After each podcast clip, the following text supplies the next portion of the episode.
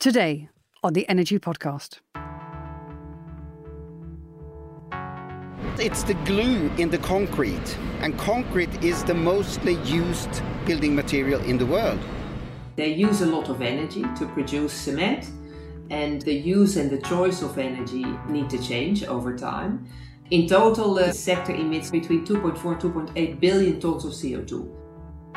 The first customers really are the ones who have those volume of or emission of CO2 which are hard to abate with industries such as steel, cement, waste incineration because those are very much needed in the future.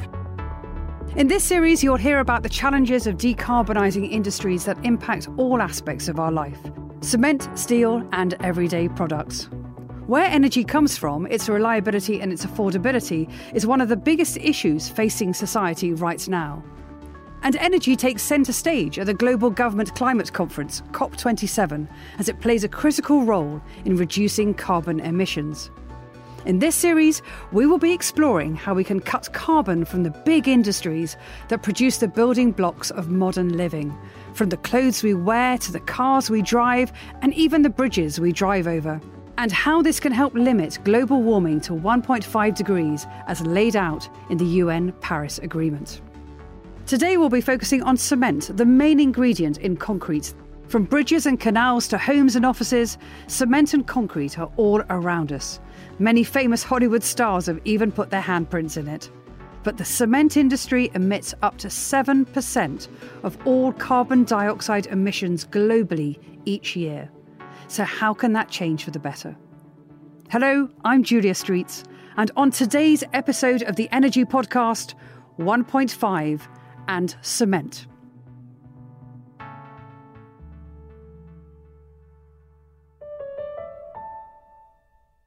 In a moment, you'll hear from Kristin Myskja, Director General of the Climate, Industry and Technology Department at the Norwegian Ministry of Petroleum and Energy, and an expert in collaboration. And joining us is Audny van Helden, Shell's Vice President of Sectors and Decarbonisation, who is no stranger to big industry. But first, we're off to Norway to find out how cement is made, and more importantly, what is being done to reduce carbon emissions created in making it. Northern Lights is a partnership between Shell, Equinor, and Total Energies and combines a specially designed ship with carbon capture and storage technology to help one cement producer lower its emissions. Heidelberg Cement in Brevik in Norway produces about 1.3 million tonnes of cement every year Judith Durkin has been to visit the plant and to speak to Per Brevik, their Director of Alternative Fuels. Perhaps unsurprisingly, Heidelberg Cement's Norcem plant in Brevik in the southeast of Norway is made of concrete, the most important ingredient of which is cement. This plant is nestled in a little valley on Norway's coastline, and to my left is the plant's deep harbour, which can accommodate the loading and unloading of huge shipping vessels. This is a really old plant. We have produced cement for more than 100 years here. When you are producing cement, you start with limestone. Most cement plants they are located close to limestone sources. And then the limestone is quarried. We do it as carefully as we can. Then it's through mills to make it like a powder, which we call raw meal. This raw meal is put into the kiln and is heated. And then when you reach 900 degrees C, the meal is split into calcium oxide, which we need for the cement production, and CO2. And the problem for the cement industry is that this is the only way that you can produce cement in big volumes. And why is cement so important? Because it's the glue in the concrete, and concrete is the mostly used building material in the world. So, what made you decide to go down the route of using carbon capture and storage to help decarbonise the plant? The splitting, what we call the calcination, is unavoidable, and that's two thirds of the emissions from our plant. Therefore, it's important okay, we have to do something with the flue gas coming out of the chimney, capture it, clean it, condition it, and then it's taken to an intermediate storage here pumped into ships, and then the ship brings it from Brevik around the Norwegian coast to the western part of Norway before they permanently store it in the North Sea. So I see that we're standing right next to the harbour at the moment, so this is a pretty well located cement plant to be using the Northern Lights project. It's perfect, and that's one of the big advantages. And most of the cement produced here, more than 90% is going out by ship around the Norwegian coast. So from this harbour, we'll see cement leaving and CO2 leaving? Yes, we will. I've now followed the coast of Norway north and I've reached Øygarden near Bergen, which is where the Northern Lights CO2 transport and storage project is based. CO2 from Heidelberg Cement will ultimately be brought to this site, where it will then be transported by pipeline to be safely and permanently stored deep under the seabed of the North Sea. Like Heidelberg Cement, it's situated on the coast, and at the moment I'm standing on the harbour where ships will come in full of CO2 ready to be taken away and stored under the sea. And off to my left is the site where some huge CO2 storage tanks will ultimately go. To learn more about this project, I had a chat with the project's technical director, Christel Lupton. So, when the CO2 is delivered from the ship to the quay, it's being offloaded with through some loading arms and run through the piping that we will install shortly and stored in the temporary storage tanks to be able to offload quickly the ship so the ship can go and pick up some more CO2. And from those storage tanks, it will be piped through a pumping system and then injected in our pipeline to be then being transported all the way to our offshore storage site, 100 kilometers through the pipeline, and injected 2.6 kilometers below the seabed into our well for hmm. storage, permanently stored. So on the first phase of Northern Light, we can store up to 1.5 million ton per, of CO2 per year. But then later on, we are actually also developing the phase two of the project. And where will that CO2 be coming from? So this CO2 will come from various industries. The first customers really are the ones who have those volume of or emission of CO2 which are hard to abate, with industries such as steel, cement, waste incineration, because those are very much needed in the future, and that's the process itself which emits the CO2. And is it useful that you've got sort of these deep fjords? Is Norway an ideal location for CCS? Well, Norway is an ideal location of CCS, not so much because of the fjord, but more because we have so much storage capacity. Mm. Uh, all the fields which have been exploited can be turning into potential storage. Not all of them are perfectly suitable, so there's a lot of analysis and uh, study which needs to be done. But there's also a lot of underground aquifer, so water type reservoir under under the seabed and those also are very good storage. So there's a very, very large capacity in, uh, on the North Sea. And how can you ensure that the CO2 actually stays down? So, so, this is a very important question actually, because what we know is that there's four mechanisms which actually trap the CO2 in the in the reservoir in the aquif- saline aquifer, and those mechanisms are very known, very well known to energy companies like we have because they are the same me- mechanism which actually hold oil and gas in place for millions of years. Mm. In addition, we have a lot of requirement to monitor that CO2. Mm. We do some seismic surveys and monitoring to follow what we call the plume, which is the dispersion of the CO2 uh, underground. So we know exactly where it is, how fast it moves, where it goes, and where it's permanently staying eventually. What would you say to skeptics who say that CCS is just an excuse for oil and gas companies to keep drilling?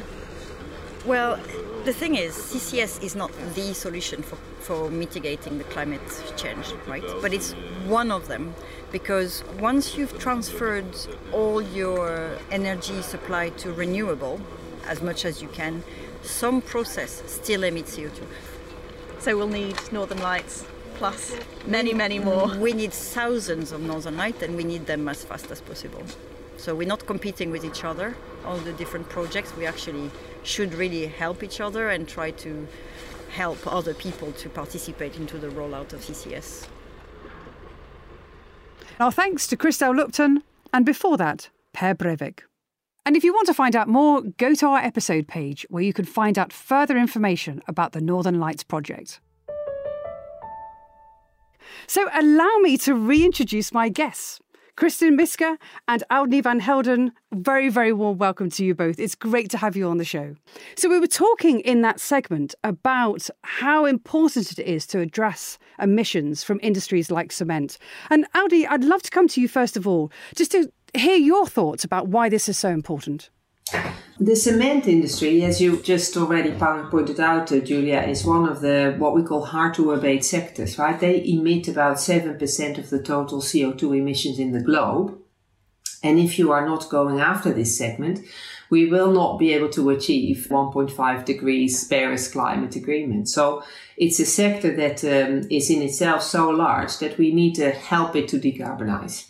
And that's exactly what we are doing. They use a lot of energy to produce cement, and the use and the choice of energy um, need to change over time.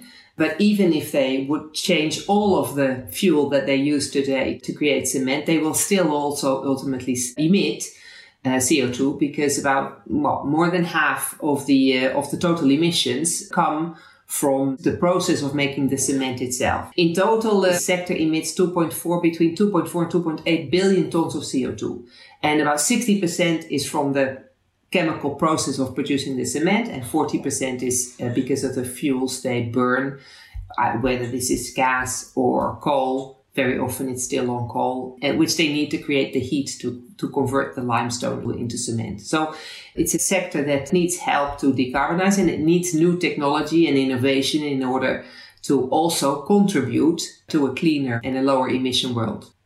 And Kristin, I wonder if I could bring you in here because I'm really curious about a couple of projects you're working on and also the role of technology as well. Talk to us about what you're doing. So what we've done in Norway, and, uh, and I'm with the Ministry of Petroleum and Energy, so this is sort of the the governmentalist perspective to this. We saw We've stored CO2 on the Norwegian continental shelf for 25 years in relation to gas extraction from, from the Sleipner field and also later on the Snøhvit field. And we saw that we could build on the competence that we have in our oil and gas industry to really make a difference on a global scale and to try to reduce emissions from these hard to abate sectors. So two years ago, the Norwegian parliament supported a financing package for what we call the Longship project you've discussed with Per Brevik earlier on, and also the Northern Lights project is a part of this Longship project. In addition, we have CO2 capture at the waste incineration facility here in Oslo. The project is being constructed as we speak, and it includes capture at the cement plant, waste incineration facility, and then offshore subsea storage, 2,600 meters below the seabed in the North Sea. And so by enabling this project, we see that we can make a difference in sort of getting CCS off the ground and, and proves to the world that it is possible to do carbon capture and storage to lower the cost. And and hopefully uh, this project will disseminate the technology further on to the rest of the world. So what we see is that carbon capture and storage and ccs needs to play a role in the long term. And we see that by enabling this project from the Norwegian state side, we can actually provide technology development and cost reductions for several projects that comes after. So the state's role in this is to provide state aid and to act as a sort of risk bearing cushion between the capture side and the storage side. Uh, but it is the industrial actors that are actually building the project and developing the technology. What do you see the future of CCS? Well, what we've seen is uh, we we see signs that the Longship project, which Northern Light is a part of, uh, is becoming the market enabler that we really hoped for when we did the investment decision. We see increased interest for new CO2 storage acreage on the Norwegian continental shelf, and we have already dealt out two licenses for other uh, CO2 storage projects. And we also see increased interest from uh, European industry to actually come with their CO2 and store it in the Northern Lights and on the continental shelf. So that's really interesting and it's very good development and what we really hope for. One of the most important uh, aims for this project was for it to be a market enabler. And we really hope that other countries will also follow suit and develop CO2 capture and storage uh, projects in their own countries. We will, we are more than happy to help with the, our knowledge on the technology side, on the regulatory side, and to provide with that, with that, all the competencies that we have. So we really do hope that other countries will follow. And Audny, can I come to you? Uh, I mean, I'm really curious to know what is Shell's role in all of this specifically? Thanks, uh, Julia. I see Shell's role in sort of three steps. I see that we are a supplier of energy. If you look at the energy that is being used creating cement, there actually is uh, one megawatt hour per ton of cement required. So there's a lot of electricity as well. And on top of that, you need gas or coal. By providing cleaner energy to these uh, to this to this industry, we can help them to uh, to decarbonize. So I see our role first as a supplier of cleaner energy. Then second is also that we see ourselves as a collaborator, right? So I think it's clear that in order to decarbonize industries, you really need to work together in the value chain. Not only the companies that need to work together in the value chain, but you also need important stakeholders like governments um, and uh, research institute, technology developers, uh, maybe academics as well. And governments in particular play an important role because they set regulations, they can help create a market, create demand, and they can also influence, for instance, how tenders are being set. And this is something I want to mention specifically because that gets me to our third role. We are also a buyer of cement. So think of our renewable projects where we invest in offshore wind parks. That is also where we need to need to do the foundations of cement. So I wonder if we could just uh, explore some of the driving trends that are also affecting the pace of change. So, for example, right now we're in the middle of a, an energy crisis. And Kristin, I'd love to get your thoughts about, you know, what impact is this having on developments?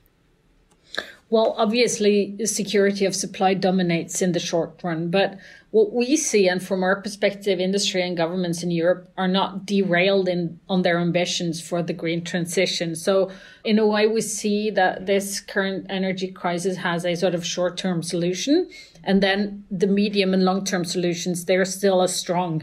So we need the Repower EU plan underlines the commitment to the transition through diversifying energy supply energy efficiency and accelerating clean energy. And part of the medium term plan is to accelerate the development of a hydrogen market. And I believe CCS and blue hydrogen, which is sort of hydrogen made from gas, but, but with CCS, so you have low CO2 emissions in the production of that, plays an important role in scaling up this infrastructure.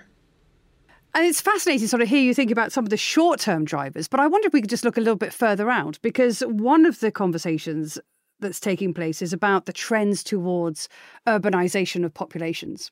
We think that by 2050, this is going to rise to almost 70%, which is more construction, more homes, more schools, more airports as well. And Audny, I'd love to hear your thoughts about, you know, what do we need to think about given that long term trend? I think it's clear that the trend of urbanization in the globe is happening and is, is real and is not going to go away. Energy crisis uh, doesn't make any change to these sort of macro level global trends. And that means the demand for cement and for concrete is only going to increase over time. Especially if we look at the east, where we have large metropolis cities uh, growing and growing, uh, the demand for concrete and for cement is, is only going to increase. And so far, we don't have better alternative building material available. Uh, and that means that we do need to look at how can we decarbonize the cement industry uh, in a serious way. And again, CCS is one of the key solutions that we need here. Um, Kristin, I wonder whether I could ask you a final question, if you would, which is, you know, if there were one single thing that you believe would make the biggest difference in overcoming this challenge and to help the world stay on track to 1.5, what would that be? I believe there is no single thing that will make the biggest difference. And too often we look at different technologies in isolation and see so it becomes a question of either or, but I, I believe we need an array of technologies to work together to solve this puzzle. We need as much renewable energy as we can possibly provide. We need CCS in the hard to abate sectors. Hydrogen could play a role in all this. Energy efficiency is, of course, very important, but I think there are no silver bullets. So we need great engineers. We need policy and markets to work together to achieve energy security and a fair transition, which is also important. So I think we all have different roles to fill and we need uh, all hands on deck. Well, thank you both very much for your time. Uh, Audny, it's been a joy to have you on the show. Thank you. Thank you very much. I really enjoyed it. And Kristin, thank you so much for your time. Thanks for having me. So it's been a fantastic conversation because in a really short period of time, not only have we talked about the decarbonisation of cement, and it's clearly hard. And within that, we've unpicked the role of government, the role of industry, we've explored what Shell is doing around that, but also we've thought about it in terms of decarbonisation, supply chains, collaboration, and all against the backdrop of change short term change in terms of the energy crisis, and long term trends in that the global population is moving towards urbanisation. So, my thanks to Kristin Myskja and Audny van Helden for all your thoughts, and of course to Per Brevik and Christel Lupton. You've been listening to the Energy Podcast brought to you by Shell. So, listen and follow for free wherever you get your podcast so you don't miss an episode. And next time, being able to shift big industry in this capacity requires massive infrastructure changes that requires both a, a, construction and timing as well as a monetary incentive. Our focus turns to the steel industry.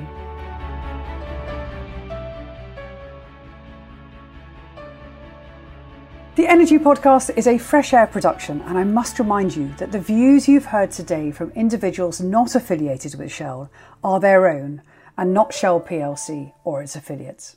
I'm Julia Streets. Thank you for listening, and until next time, goodbye.